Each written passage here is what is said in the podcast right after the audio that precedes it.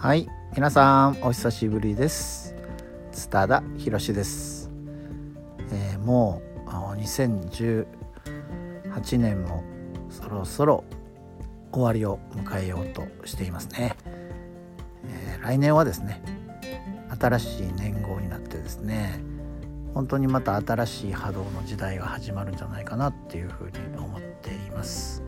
先日クリスマスのですね、えー、あるコンサートに行ったんですね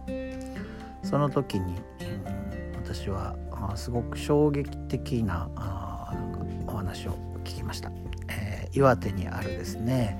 えー、風の電話っていう、うん、津波でね、うん、たくさんの人が亡くなられてて僕も現地に何度かお邪魔しましたけれどもそんな場所にある電話ボックスがあるんですね。で「風の電話」っていうんですけれども、うん、当然、えー、そこにはですね、えー、電話ボックスがあるだけで、えー、一つの GG っていう昔こう番号を回すスタイルのですね、えー、電話機が中に置かれていて、うん、線はつながってないんですけれど本当にその、うん、そこ電話をしてですね耳に受話器を当てると風の空間風の世界っていうのがあって僕らの今の世界とはまた別の世界があってそこの人とつながって会話ができるっていうそんな電話ボックスなんですけど、うん、僕らの呼吸を感じてみると僕たちは何気に生命というものをですねなんか、うん、軽んじってるっていうわけじゃないんだけど何気にしているっていうか何も考えずにただ息をしているっていう状態ですがどうでしょう？今少し目を閉じてですね自分の呼吸を感じてみる時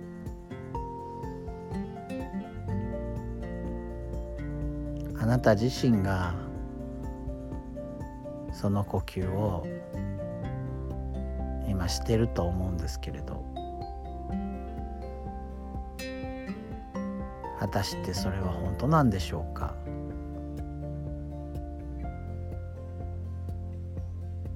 もしあなたの大切な人がいらっしゃってあなたの命をつなぐために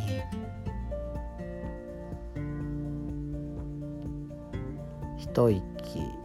一息の呼吸をその人の呼吸のリズムで自分がしていると考えたらどうでしょうか。その人の息が自分の息をつないでるって思って感じてみてくださった時皆さんは一つの息について何を感じますでしょうか？ただ目を閉じて自分の呼吸を感じるだけなんですけれども私たちはただただ自分が無意識で行っている自分が、うん、たくさん持っているもの自分にあるものを大切にすることではなく何かを手に入れないといけないと思って何かをもっとよくできないといけないと思って頑張りすぎてるんじゃ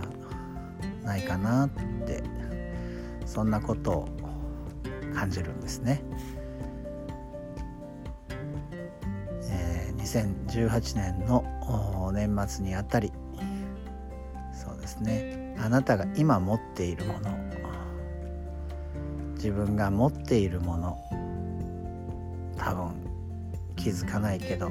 たくさんあるんじゃないかなっていうふうに思いますのでぜひぜひ